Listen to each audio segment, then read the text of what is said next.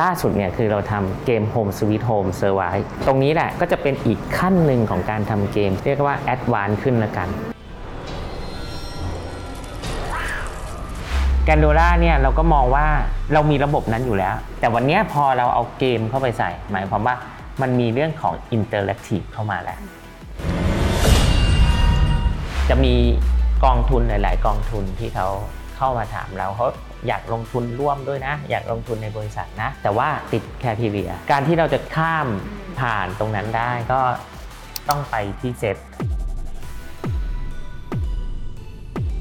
เบื้องหลังลงทุนแมนอวตารที่ทุกคนเห็นกันไปเมื่อสักครู่นี้เนี่ยนะคะ เป็นฝีมือของบริษัทเกมสัญชาติไทยที่ไม่ธรรมดาค่ะ เพราะว่าเขานั้นสามารถยกระดับตัวเองจนกลายมาเป็นบริษัทมหาชน ที่เข้าจดทะเบียนในตลาดหลักทรัพย์แห่งประเทศไทยนะคะ และที่สำคัญเนี่ยเขาประกาศไว้นะคะว่าเขามีเป้าหมายอยากจะเอาธงชาติไทยไปปักไว้บนเวทีโลก เพื่อประกาศให้คนทั้งโลกเนี่ยรู้ว่าบริษัทเกมสัญชาติไทย ก็ทำเกมเจ๋งๆได้เช่นเดียวกันนะคะ และนอกจากเกมดังๆ ที่ติดตลาดกันไปแล้วเนี่ย ตอนนี้เขากำลังมีโปรเจกต์ใหญ่อย่าง Grandola ซึ่งเป็นโซเชียลเกมแพลตฟอร์มรออยู่ด้วย ทั้งหมดนี้จะน่าสนใจอย่างไรนั้น ทีน่าพาทุกคนมาคุยกันกับคุณยิ้มธนัทจุวิวัฒน์ผู้ก่อตั้งอิกดราซิลกรุ๊ปจำกัดมหาชนค่ะ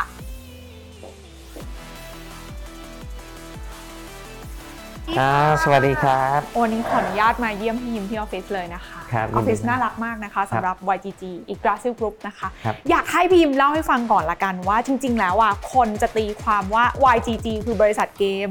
แต่ทีน่าเข้าใจว่ามีอะไรในไส้ในเยอะกว่านั้น ให้เล่าให้ฟังนิดนึงว่า YGG ปัจจุบันทำอะไรยังไงบ้างคะพี่ยิม ครับโอเคอ่าตัว YGG นะครับอ่าเราทำให้เรานึกภาพถึงภาพเคลื่อนไหวที่เราดูไม่ว่าจะที่ไหนอ่าถ้าดูง่ายอย่างภาพเคลื่อนไหวอย่างเช่น พวกภาพยนตร์ การ์ตูน ค่ะ หรือเกม ตรงเนี้ยเราทำอ่าสามส่วนเนี้ยถ้าเราต้องใช้ภาพเคลื่อนไหวทั้งหมดเนี่ยเราสามารถทำได้หมด โอเค ครับ อ่ะยกตัวอย่างอย่างเช่นไอตัวลงทุนแมนอวตาร อ่า ที่เราเห็นกันไปแล้วเมื่อกี้นี้ ครับ อันนี้คือส่วนหนึ่ง อ่า ของธุรกิจของอิกดาซิล ใช่ นะคะเป็นความเชี่ยวชาญเดิมของ ครับ เรา ถ้ามองในมุมของแบบสัดส่วนรายได้ล่ะคะ อ่า ตอนนี้เราแบ่ง business ออกเป็นกี่ยูนิตแล้วก็สัดส่วนรายได้แต่ละพาร์ทเป็นยังไงบ้างคะพี่ยิม โอเคอ่าในส่วนรายได้ของแต่ละพาร์ทนะครับ เรามี business unit ก็คือว่า visual effects อืม นะครับ ให้มองถึงภาพยนตร์อ่าอ่าไม่ว่าจะเป็นพวก Spider-Man ไดโนเสาร์หรืออะไรที่เป็นคนเล่นเนี่ยแหละ อันเนี้ยคือส่วนที่เราทำได้นะครับ ส่วนที่ 2 คือส่วนของ animation อืม นะครับ animation ก็คือการ์ตูน หรือถ้ามองอาถ้าง่ายๆเลยถ้าในหนังในโรงหรือว่าพวกเนี้ยก็ดิสนีย์เนอะเราจะจะเห็นภาพจำง่าย ค่ะ อ่าส่วนที่ 3 คือเกมเกมก็ที่เล่นกันไม่ว่าจะเป็นเกมออนไลน์เกม PC มีเกมบนโมบายอันนี้เราทำทีนี้สัดส่วนรายได้ณปัจจุบันนะครับ ก็จะอ่ามันเป็นสัดส่วนที่มิกซ์เท่า ๆกันอยู่ก็ประมาณ 30 กว่าทุกตัว อื ครับผม โอเค ครับ ซึ่งอันนี้ที่พอบอกได้ที่เป็นฝี อ่ามื มือเราแล้วติดตลาดไปแล้วที่เราเคยทำมามีอะไรบ้างคะ ที่เราเห็นบ่อยๆ ก็เป็นพวกผลงานโฆษณาเนอะ ค่ะ ทั้งในประเทศและก็ต่างประเทศอ่าชิ้นที่ใหญ่ๆ ก็จะเป็นพวกโฆษณารถยนต์นะครับ อ่า อีซูซู อ่า โตโยต้าหรืออะไรที่ที่เราเห็นเป็นแบรนด์ขึ้นมา โอเค อ่ะตัวเนี้ยตัวเนี้ยน่าจะได้เห็นบ่อย อ่า นะครับ ส่วนที่ 2 ก็เป็นพวกแอนิเมชัน อืม แอนิเมชันเนี่ยก็จะเป็นพวกโปรเจกต์ใหญ่ อืมอืม ๆนะครับโปรเจกต์ใหญ่ๆ โดยส่วนมากเราจะได้ทำงานร่วมกับทางต่างประเทศอยู่แล้ว ค่ะ นะครับอ่าเรื่องเด่นๆอ่าที่ออกเราก็พูดได้ก็อ่า Final Fantasy เนอะ โอ้ อ่าของญี่ปุ่น อ๋อ นะครับ อ๋อ อ่าอีกส่วนหนึ่งก็ Duck Duck Goose อ่า อ่าซึ่งเป็นอ่าของจีนนะ ค่ะ ครับอันนี้ลง Netflix ไปแล้ว อ่า แล้วตอนที่ผ่านมาก็มีทำพวกทีวีซีรีส์นะครับให้กับอ่าทาง Netflix ก็คือฮีแมน ค่ะ นะครับก็ร่วมกับทางต่างประเทศถ้าฝั่งญี่ปุ่นอีกก็จะมีอีก2อสตัว อืม ครับ โอเคอ่ะเห็นละว่าพาร์ทแรกอะมาจากการทำให้ภาพมันสวย เป็น อืม ภาพโฆษณาที่มันมีมิติมากกว่าแค่แบบ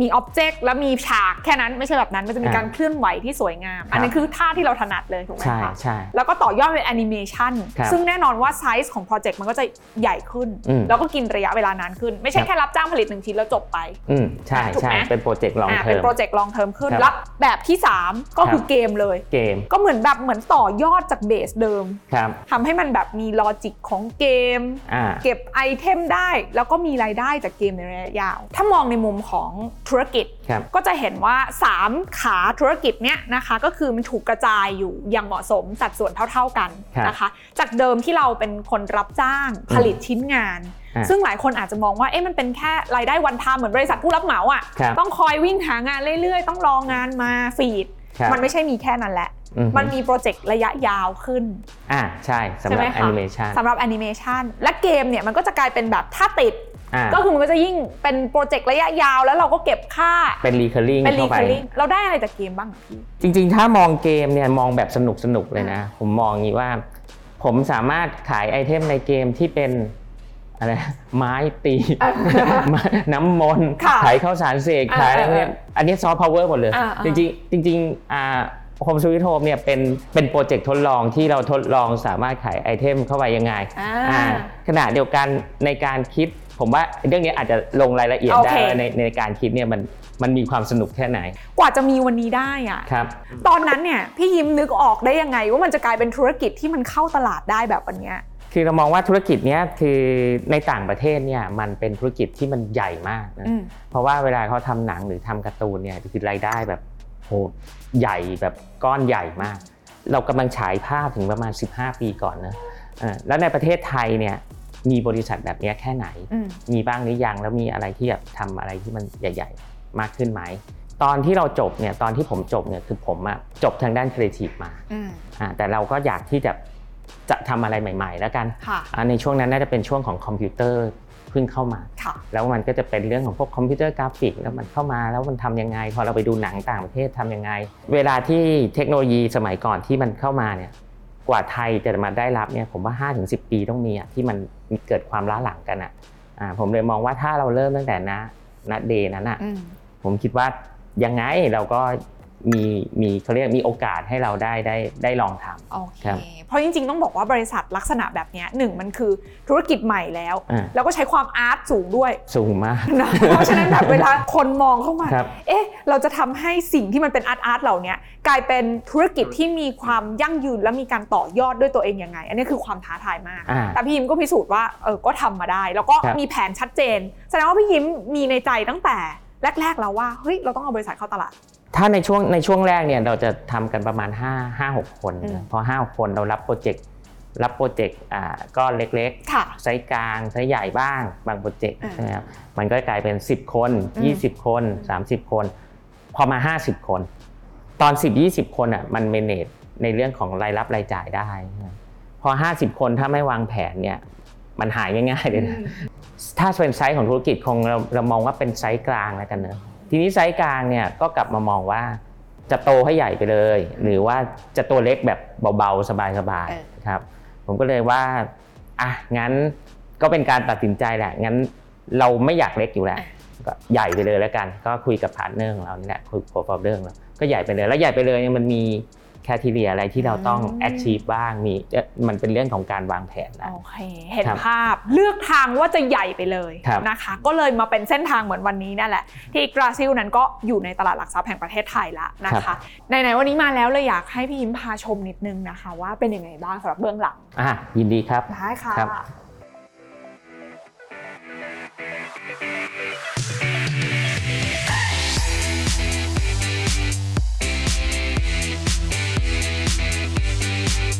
ฟลอร์นี้เป็นฟลอร์สำหรับอะไรคะพี่ยิ้มคะ ครับ อันนี้ก็จะเป็นฟอร์ของอางานเกมทั้งหมด แต่ก่อนคนจะมองว่าแบบบริษัททำเกมในบ้านเราอะอาจจะ capability หรือขีดความสามารถอาจจะสู้ต่างชาติไม่ได้ ครับ แต่ในวันเนี้ยที่เราเห็นแบบโอ้โหน้องๆยุคใหม่เก่งกันมากเลย ครับใช่ อยากให้พี่ยิมเล่าให้ฟังนิดนึงว่า ขีดความสามารถหรือศักยภาพของ ครับ บริษัทเกมไทยตอนนี้เราถึงไหนแล้วคะ ไอ้ไอ้ตรงเนี้ยเป็นคำถามที่แบบเราชอบมาก ค่ะ กับเพราะว่าน้องๆที่อยู่ที่เนี่ยเป็นน้องๆที่จะมาให้คำตอบว่าทำได้ไม่ได้ อืมอืม อ่า อืม แล้วสุดท้ายก็เลยอ่าเหมือนกับว่าพอเป็นความท้าทายอันหนึ่งที่เราจะต้องทำแล้วเราก็เลยมันมีโน้ตฮาวที่เราเคยทำมาอยู่แล้วกับทางฝั่งต่างประเทศอยู่แล้ว ค่ะ ใช่ไหมก็เลยเอามา mix รวมกัน แล้วก็ อืม มีการเทรนนิ่งเทรนนิ่งกันครับ เล่าให้ฟังหน่อยสิคะว่ามันเป็นยังไงบ้างแล้วมันตอนเนี้ยน้องๆเขาทำส่วนไหนของโฮมสวิตโฮมกันอยู่บ้าง โอเค เกมเนี่ยถ้าถ้าเรามองเรื่องของเรื่องของคนในบริษัทก่อนละกันว่าอ่ะเราเก่งทำการทำด้านภาพเคลื่อนไหวนะ ค่ะ อ่ะเราทำโมเดลได้ทำแอสเซทได้ทำการเคลื่อนไหวให้มัน อืม สมูทได้ทำภาพสวยได้ ทีนี้ก็จะเหลือว่า เอ๊ะแล้วแล้วเกมเนี่ยพอมันจะเป็นเกมเนี่ยลอจิกมันมีอะไรอีก เออ เนี่ยก็จะกลายเป็นเรื่องของการเขียนโคดดิ้ง อืม การอ่ามีเรื่องของเทคเข้ามาอ่า ค่ะ พูดง่ายๆเป็นเรื่องของเทคในด้านการทำเกมเข้ามา การเขียนโปรแกรมอ่าทีนี้วิธีการเนี่ยมันก็เลยกลายเป็นว่าเราก็จะมีกลุ่ม อืม กลุ่มอ่าน้องๆที่เข้ามาเพิ่มในส่วนของด้านนี้ แล้วก็เป็นน้องๆที่แบบอยากทำนู่นทำนี่อยากเก่ง อยากอยากที่จะเขาเรียกว่าเนี่ยทำในส่วนที่แบบคนไทยทำได้นะ อ่า อ่าก็เลยมามิกกัน ล่าสุดเนี่ยคือเราทำเกม Home Sweet Home Survive ค่ะ เซอร์ไว้เนี่ยมันจะเป็นเกม 4 v 1นะครับก็จะกลายเป็นเกมที่เล่นออนไลน์ อ่า ฝั่งหนึ่งเป็นคนฝั่งหนึ่งเป็นผี อ่า อ่าเพราะฉะนั้นตรงนี้แหละก็จะเป็นอีกอีกขั้นหนึ่งของการทำเกมที่มันเรียกว่าแอดวานซ์ขึ้นละกัน อืม เพราะว่าแบบมันมันเป็นเกมออนไลน์แล้วมันต้องเรียลไทม์ได้ต้องอะไรได้ ซึ่งแคทีเรียมันเยอะมาก เออเนาะทีเนี้ยโมเดลของรายได้ อืม ซึ่งมันก็จะซับซ้อนขึ้น ครับ แล้วก็ อ่าใช่ มีความ ใช่ แตกต่างกันด้วย เล่าให้ฟังหน่อยสิคะว่า ภาพใหญ่ ๆ ของการที่เราเป็นบริษัทเกมอะ ครับ รายได้มันมาจากทางไหนบ้างอะคะพี่ยิม อ่ะตอนนี้เราทำเกมเราต้องทำเกมแล้วเรามองว่าจะมีคนเล่นกี่คนก่อน ค่ะ อ่ะถ้ามองง่ายๆนะครับทีนี้พอเรามองงั้น คนเล่นกี่คนเมื่อเข้ามาแล้วจะเกิดสัดส่วนคนเติมเงินกี่คน มีคนเล่นสักอินสตอลสักล้านคน ค่ะ คนจ่ายจริงจะมีสักอ่ะเรามอง 10% อื นะ ม ก็แสนคน อืม อ่ะแสนคนแล้วทีนี้พอเขาเข้ามาเนี่ยอ่ะมีอะไรให้เขาจ่ายบ้าง อ่า มันกลายเป็นเหมือนเราขายของออนไลน์ไป อ่า ในตัวเนอะแล้วก็ อ่า แล้วก็ไอเทมพวกเนี้ยมันมีไอเทมอันไหนที่แบบมันน่าใช้ แล้วแล้วในระหว่างที่การใช้ไอเทมพวกนี้ได้ มันจะมีเรื่องของบาลานซ์ต่างๆ ด้วยในในเลเวลต่างๆ แล้วมีการเขาเรียกว่ามีลอจิกอะไรมีไอเดียอะไร ที่จะจะโมนิทายต่างๆ ของในเกมต่างๆ เพื่อที่เขาจะจ่ายแล้วจ่ายเรื่อย ซึ่งตอนเนี้ยเรามี 1 เกมแล้ว อ่า ที่ร้อนจากสู่ตลาด ครับ ในปลายปลายยังมีอีกไหมคะ ๆ ในไปลายตอนนี้ยังมีอยู่ประมาณ 3-4 เกม อืมอืม นะครับที่ที่เรียงเรียงๆไว้อยู่ นั่นหมายความว่า key success สำคัญ ก็คือเราต้องดูว่าเกมหนึ่งเกมมันจะประสบความสำเร็จหรือเปล่า ถ้าติดก็มีโอกาสที่เหมือนแทมมันจะใหญ่ขึ้น อ่ามันจะใหญ่ขึ้น อ่า ะถ้าไม่ติดจะเป็นยังไง ถ้าไม่ติดจะเป็นยังไง เบรกอีเวนต์ยังไงอะไรเงี้ย ส่วนที่สำคัญที่สุดที่จะทำให้เกมเท่าที่พี่ทำมาเนี่ย อะไรคือแบบ เขาเรียกว่าอะไรอะ killing point ว่า ต้องมีอันเนี้ยมันถึงจะสำเร็จ ผมว่าอันแรกมันคือเรื่องของความสนุกเนอะพอเป็นเรื่องของเกมก็คือความสนุกก่อน ค่ะ ทีนี้สนุกของแต่ละคนมันก็ไม่ค่อยเหมือนกันเนอะ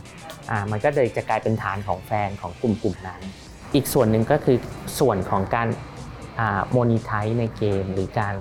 เขาเรียกว่ามันก็คือการลอจิกที่คิดว่าเอ๊ะแล้วคนจะยอมจ่ายเนี่ย ค่ะ เพราะอะไร อืมอืมอืมแล้วอย่าง YGG ที่ลอนช์ไปแล้วเนี่ยอย่าง Home Sweet Home ที่สำเร็จเนี่ย ครับ เราถอดเคล็ดลับอะไรออกมาว่า อันไหนที่มันทำซ้ำได้สำหรับเราอะ ถ้าพูดจริงๆนะคือคือ Home Sweet Home เนี่ยอาจจะมองเป็นโปรเจกต์ที่เราทดลองไปด้วย เทสไปด้วย อืม แล้วก็ได้เขาเรียกได้ฟีดแบ็กได้ ค่ะ ปัญหาได้อะไรต่างๆ กลับกลายเป็นว่ามันมันคือคลัง Data ของเราที่ว่าอ่า สมมติผม ผมมองอย่างนี้ในหลังบ้านของเกม Home Sweet Home เนี่ยจะต้องมาเก็บข้อมูลว่า ซื้อชุดแบบเนี้ย อืม ซื้อเยอะแค่ไหนชุดไหนขายได้ดีสุด จริง ๆ เหมือนแบบขายของเลยแหละชุดไหนขายได้ดีสุด คนตัดสินใจพอร้อนไปเสร็จคนตัดสินใจนานแค่ไหน เพราะฉะนั้นไอ้พวก Data พวกเนี้ยมันคือการที่จะเราเอาไปทำพวก Marketing หรือ PR อืม หรือการที่เราจะกลับมาว่างั้นเราก็ทำชุดแบบเนี้ย ค่ะ ขายไปอีกขายไปอีก เพราะคนเพราะคนชอบแบบนั้นมันคือ Data ที่เราได้เรียนรู้ทุกอย่าง Home Sweet Home นั้นนะคะถือเป็นเกม ซึ่งเป็นหนึ่งในธุรกิจเกมที่ YGG เนี่ยกำลังมุ่งพัฒนาเพื่อที่จะสร้างรายได้ให้กับทางบริษัทในแนวทางของ B2C โดยตรงนะคะ โดยตลาดเกมในไทยนั้นถือว่ามีพัฒนาการอย่างต่อเนื่อง ตั้งแต่ปี 2562 ที่ตลาดเกมมีมูลค่าอยู่ที่ 29,000 ล้านบาท ปี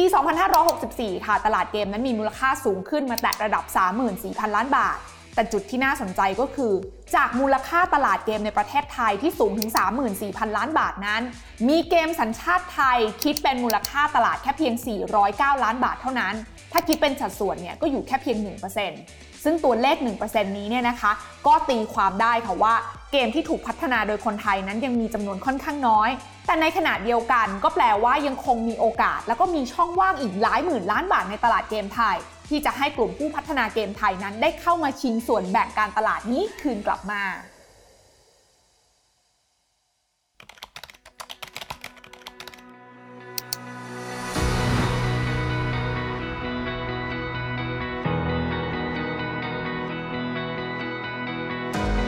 「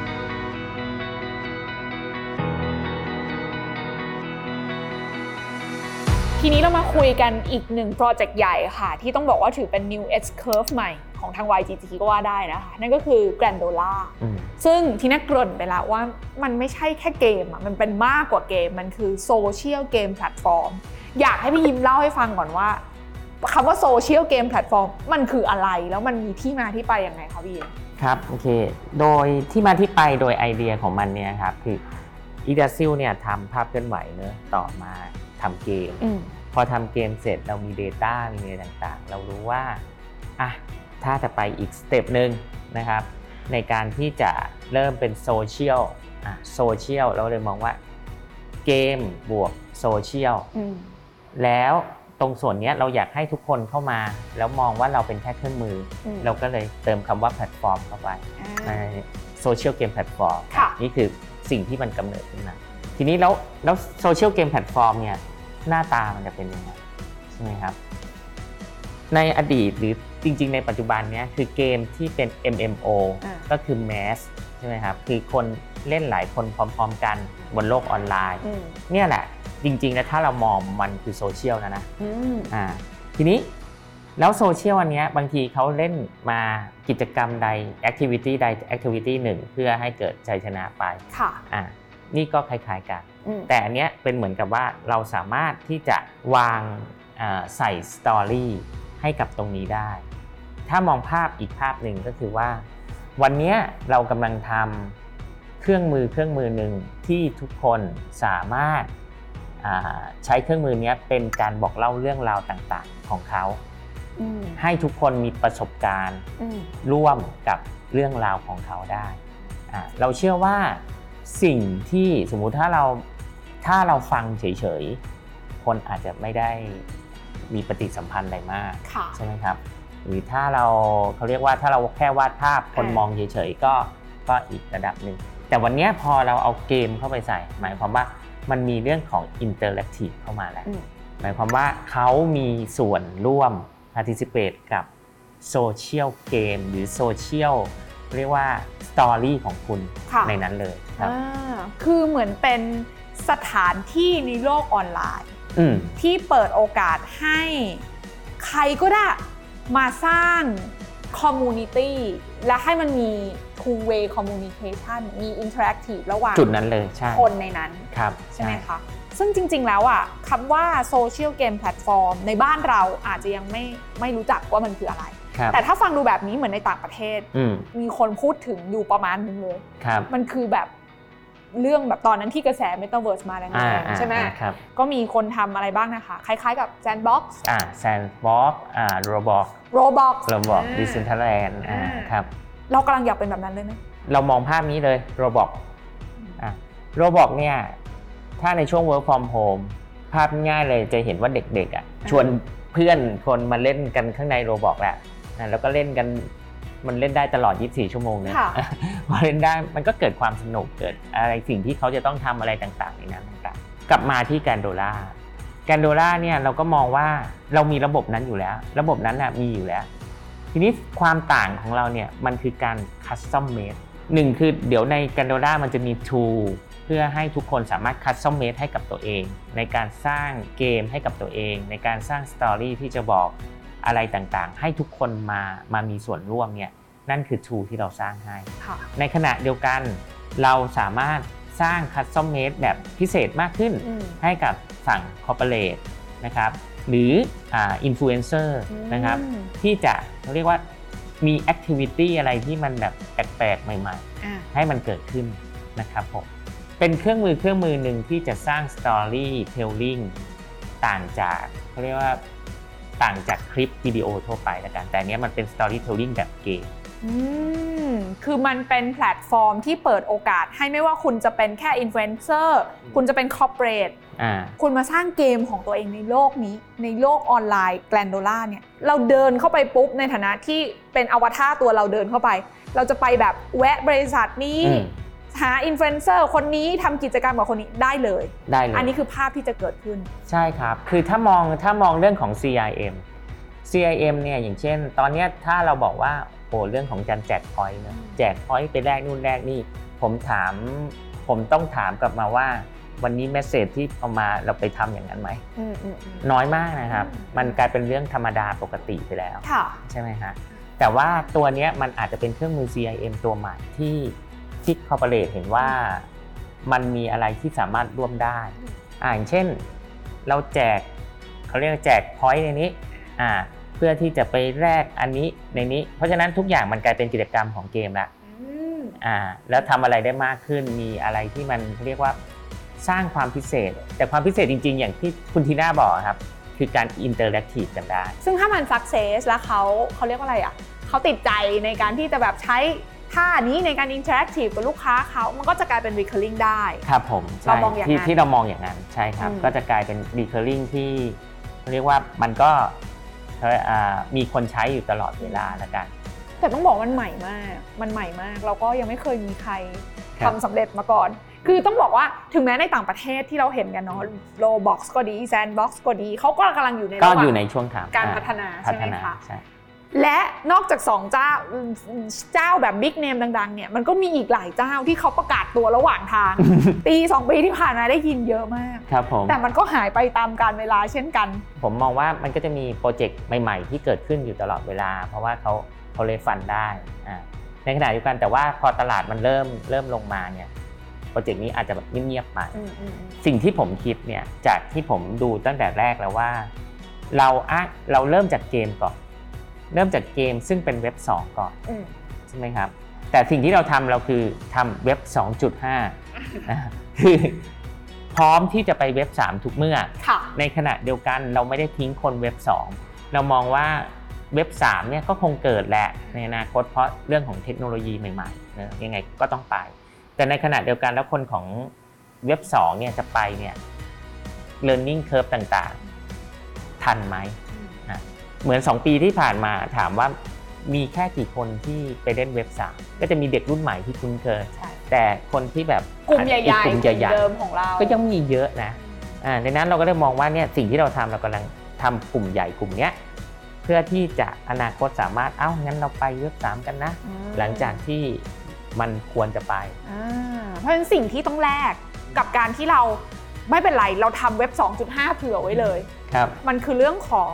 resource ที่เราต้องใส่ลงไปด้วย ใช่เป็นเรื่องของการแพลน อ่า ว่าตอนคอนเวิร์ตไปเนี่ยไปได้เลยไหม ครับ อืมอันเนี้ยถ้าพูดในอีกมิติหนึ่งก็คืออย่างเช่น อีกหน่อยสมมติสมมติโลกของเกมมันไม่ใช่แค่อยู่บนแบบ PC หรือโมบายอีกต่อไป มันต้องไปอยู่บนโลก VR AR อืม แปลว่าของเราพร้อมคอนเวิร์ตไปได้เลย พร้อมเลยใช่ครับ ไม่ต้องลงทุนอะไรเพิ่มไม่ต้องปรับสกิลอะไรหรือสเกลของบริษัทอะไรขนาดนั้น ไม่ต้องเลย ถ้าเกิดฮาร์ดแวร์ของเขาเรียกยูเซอร์นะฮาร์ดแวร์ยูเซอร์พร้อมผมคอนเวิร์ตไปได้เลย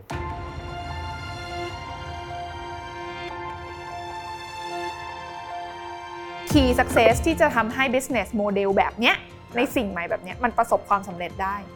ทำไมเจ้าอื่นที่เขาพยายาม raise fund มาแล้วมันต้องมันตายไประหว่างทาง หรือว่าบางเจ้าที่กำลังพัฒนาอยู่ก็ไม่รู้ว่าจะไปต่อยังไงอะไรเงี้ย ครับ ในมุมของอีกราซิลเอง พี่ยิมคิดว่าเรามีอะไรที่มันน่าจะแบบ อืมสำเร็จได้ เพราะว่าเราเริ่มจากเกม เกมหมายความว่าสิ่งที่เกมที่เราทำมาเนี่ย ณ ปัจจุบันเนี่ย คือเรารู้ว่ามันจะเบรกอีเวนต์ยังไงนะครับ แล้วถ้ามันไปต่อ มันจะไปต่อยังไง เราก็เลยเริ่มจากเกมก่อน ว่าสิ่งที่เรากำลังทำเนี่ย มันจะมีโมนิทายอะไรบ้าง อย่างเช่นอาพอเราเข้าโลกนี้เสร็จ มีการแต่งตัว มีการซื้อไอเทม คือเราต้องมองก่อนว่า เกมเนี่ยทำไมเขาถึงซื้อไอเทมทำไมเขาถึงแต่งตัวทำไมเขาถึงอะไรต่างๆ นั่นคือรายได้อ่ะเรามองเป็นรายได้ ก็เหมือนกันก็คือตัวนี้ก็เหมือนกัน ก็มีรายได้ทางนั้นเหมือนกัน แล้วมีการทำกิจกรรมอะไรต่างๆ เพื่อให้เกิดสิ่งที่เรียกว่าพิเศษ อืม กว่าคนอื่น อืม ผมว่าตอนเนี้ยมันก็จะกลายเป็นเรื่องของบอกว่า เอ๊ะ อันเนี้ยทำไมคนถึงต้องจ่ายเงินนะ ค่ะ อ่าทำไมทำไมคนถึงต้องจ่าย ไอ้คำว่าทำไมคนถึงต้องจ่ายเนี่ย มันคือเขาเรียกว่าการที่เราทำให้เกิดเขาอยากจะจ่าย อ่า ใช่ไหมครับ อ่า ตรงเนี้ยแหละ แล้วมีเรามีอะไรที่ให้เขาได้จับจ่ายใช้สอยมา อืม ในนั้นนะครับ อันนี้ก็เป็นแค่แค่ส่วนแรก ค่ะ อ่าเพราะฉะนั้นถ้าเราถ้าเรามองถึงตัวเลขตรงนี้แล้ว แล้วเราสามารถเขาเรียกดึงคอมมูเข้ามาได้ขนาดนั้นอ่าอันเนี้ยนี่คือหนึ่งอัน อันที่สองส่วนของแล้วเราจะเมนเทนยังไง แล้วจะ go to market ยังไงใช่ไหมครับถ้าเราดูตลาดก็กลับมาดูที่ตลาด ในไทย วันเนี้คอร์เปอเรทเนี่ยคอร์เปอเรทอยากจะทำอะไรต่างๆ ที่เป็นเกี่ยวกับเกม เกี่ยวกับแอปพลิเคชัน เกี่ยวกับอะไรต่างๆ ผมรู้สึกว่าเขาถ้าเขาทำแยกๆกันน่ะมันมันจะต้องมานั่งดอคอมบูกัน อ่า แยกกันไป ถูก นะฮะแต่ถ้าเขาอยู่ในแกนโดล่าเลยอะคือทำกันทำกันข้างในเนี่ย อืม ทั้งคอร์เปอเรทที่จะเล่นอะไรกับยูเซอร์ ค่ะ ยูเซอร์จะเรียกว่าจะทำอะไรกับคอร์เปอเรทบ้าง ก็จะเกิดประโยชน์กับคนทุกกลุ่ม อืม พอเกิดประโยชน์กับคนทุกกลุ่มเนี่ยก็มองว่า เอ๊ะแล้วแล้วเราจะดึงเขาเรียกอะไรนะจะดึงยูเซอร์เข้ามาได้ยังไงยูเซอร์เนี่ยตอบแบบง่าย ๆเลยคือ คือจริงๆแล้วทั้งคอร์เปอเรทเอง ผมว่าก็มีฐานฐานของเขาอยู่แล้ว ค่ะ นะครับอินฟลูเอนเซอร์เองก็มีฐานของเขาอยู่แล้ว อืม ตัวแพลตฟอร์มหรือตัวที่เป็นสนามเด็กเล่นเราอะเรามีเครื่องมือที่จะให้เขาใช้ อืม เขาใช้เครื่องมือเราสร้างเขาเรียกว่าสร้างสิ่งที่เขาอยากทำอ่ะเพื่อให้ฐานของเขาเนี่ยหรือยูเซอร์เนี่ยเข้ามามีส่วนร่วมกันนั่นแหละครับนั่นนั่นคือสิ่งที่เราพยายามให้มันให้มันเกิดขึ้นให้ได้ ที่น่าจินตนาการภาพตามพี่ยิ้มมันเหมือนแบบ สร้างเขาเรียกว่าสร้างเพล g กราวของตัวเอง อืม ในสวนสนุกอันใหญ่ ๆ ในสนามเด็กเล่นพับลิกใหญ่ ๆ ใช่ไหมอ่ะแต่ละคนมาสร้างเพล g กราวนะแล้วก็ชวน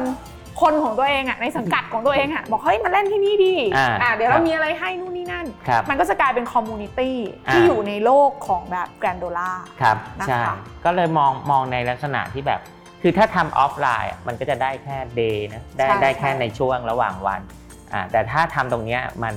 อยู่ได้ตลอด 24 ชั่วโมง อืม อ่า โอ้โหโปรเจกต์ใหญ่เหมือนกันนะคะเนี่ย ใหญ่ม าก ต ให อน ญ่ นี้ มาก ตอนนี้ถึงไหนแล้ว แล้วเราแบบ ครับ เราคาดว่ามันจะลอนช์สู่ตลาดตามแพลนนี่เป็นยังไงบ้างคะพี่ ก็แพลนเนี่ยคือคือพอเราทำในการวางแผนในการทำงานเนี่ยก็มีการวางแผนเป็นระดับระดับระดับระดับนะครับ ทีนี้ในการวางแผนของเราเนี่ยเราก็มองว่าเอ๊ะถ้าปลายปีนี้เนี่ยอ่ามีการปล่อยมันจะปล่อยได้ประมาณนี้อ่ากับถ้าในส่วนของปีหน้าจะปล่อยได้เป็นเฟสเฟสเนี่ยปล่อยได้ขนาดไหนในแผนเนี่ยมันมันเขาเรียกว่า ถ้าเรามองว่ามันมีเหตุการณ์หรือมีโอกาสที่จะดีขึ้น แต่เรา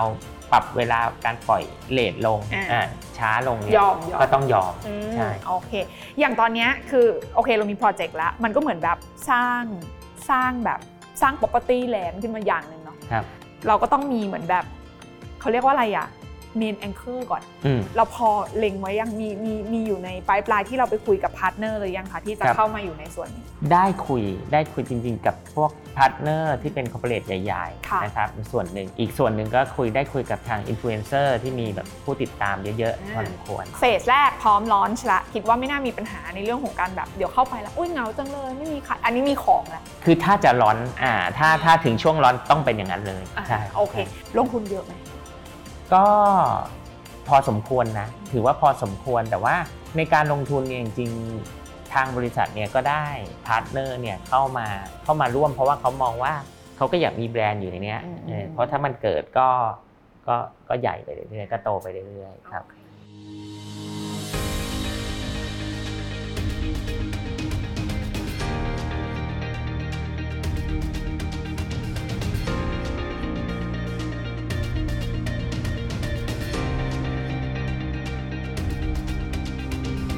ทำไมถึงต้องเข้าเซตแล้วเอมจริง ๆ เป้าหมายจริง ๆ หลังจากเนี้ยมี อ่า มีมีความตั้งใจไว้ยังไงบ้างมีเป้าหมายไว้ยังไงบ้างคะ ครับคือคือเรามองว่าบริษัทก็ต้องอยากอยากที่จะสร้างบริษัทให้ใหญ่ขึ้นนะครับใหญ่ขึ้นแล้วก็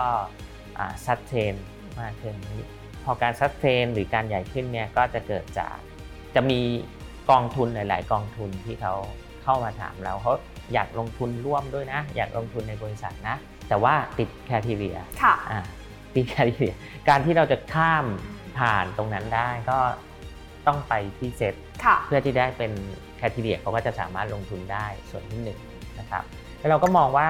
เมื่อเราเข้าเซตแล้วเราก็อยากจะไปเซตร้อยเซตห้าสิบในอนาคตอีก 3 ปี 5 ปีก็ว่าไปใช่ไหมครับอ่าก็เป็นอีกส่วนหนึ่งที่เราจะต้องเตรียมแผนแผนในการที่ว่าอ่าเราจะเข้าเซตใน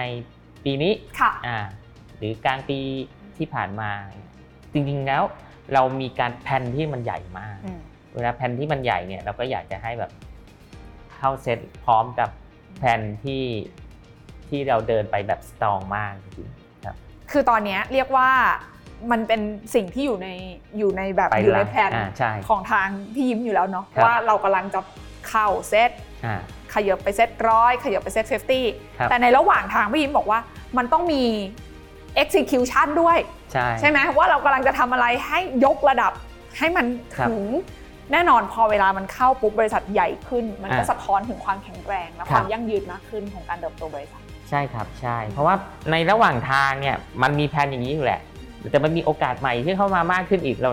ขอขอเรียบเรียงขอเรียบเรียง แต่ในส่วนของโปรเซสเนี่ยไม่มีปัญหาอยู่แล้ว ค่ะ โปรเซสของการเข้าเซตคือคือสามารถ อืม แคทีเรียตรงครบหมดแล้วอ่ะ อ่า อ่ะ เหลือแต่โปรเซสของตรงเนี้ยที่เรากำลังเรียบเรียงเพื่อให้รถแมพเนี่ยมันมันสตรองมากขึ้น อ่า เป้าหมายที่ใหญ่ที่สุดของอีกราซิลที่พี่ยินวางไว้อะคืออยากเห็นอีกราซิลเป็นอะไรอะ เราอยากเราอยากเห็นอิกดาซิลเนี่ยทำผมว่าทำสิ่งใหม่ ๆทำสิ่งใหม่ ๆ สิ่งใหม่ ๆ ในที่นี้หมายถึงความถนัดของเราอะนะกลับมาเบสของเราว่ากลับมาเบสของของเราที่ทำไมเราถึงมีมีสามพาร์ทเลยทั้งพาร์ททำภาพเคลื่อนไหวทำตัวการ์ตูนแล้วก็ทำเกมเนี่ยผมมองเกมเป็นเทคโนโลยี อืม ครับอีก 2 ส่วนคือความถนัดของเราที่เราทำคอนเทนต์ภาพเคลื่อนไหวผมเลยมองว่าในส่วนของเอนเตอร์เทนเมนต์ยังไงมันขาดไม่ได้อยู่แล้ อื ว ม ผมก็จะอยากจะทำเอาไอ้ตรงเนี้ย อืม มันทำสิ่งใหม่ ๆ ให้เกิดขึ้นบนโลก เพราะว่าเทคโนโลยีมันจะออกใหม่มาเรื่อย อืม ๆครับโดยเอามาปรับเขาเรียกว่าจูนกับความถนัดของเราหรือเอนเตอร์เทนของเราครับ นั่นมันจะไม่ใช่แค่บริษัทเกมละ ใช่ใช่ มันจะต้องเป็นมากกว่า เป็นมากกว่านั้น เป็นมากกว่านั้น เป็นมากกว่านั้น ดังนั้นตอนเนี้ยเรียกว่าทำทุกอย่างเพื่อรองรับ รองรับ การเติบโต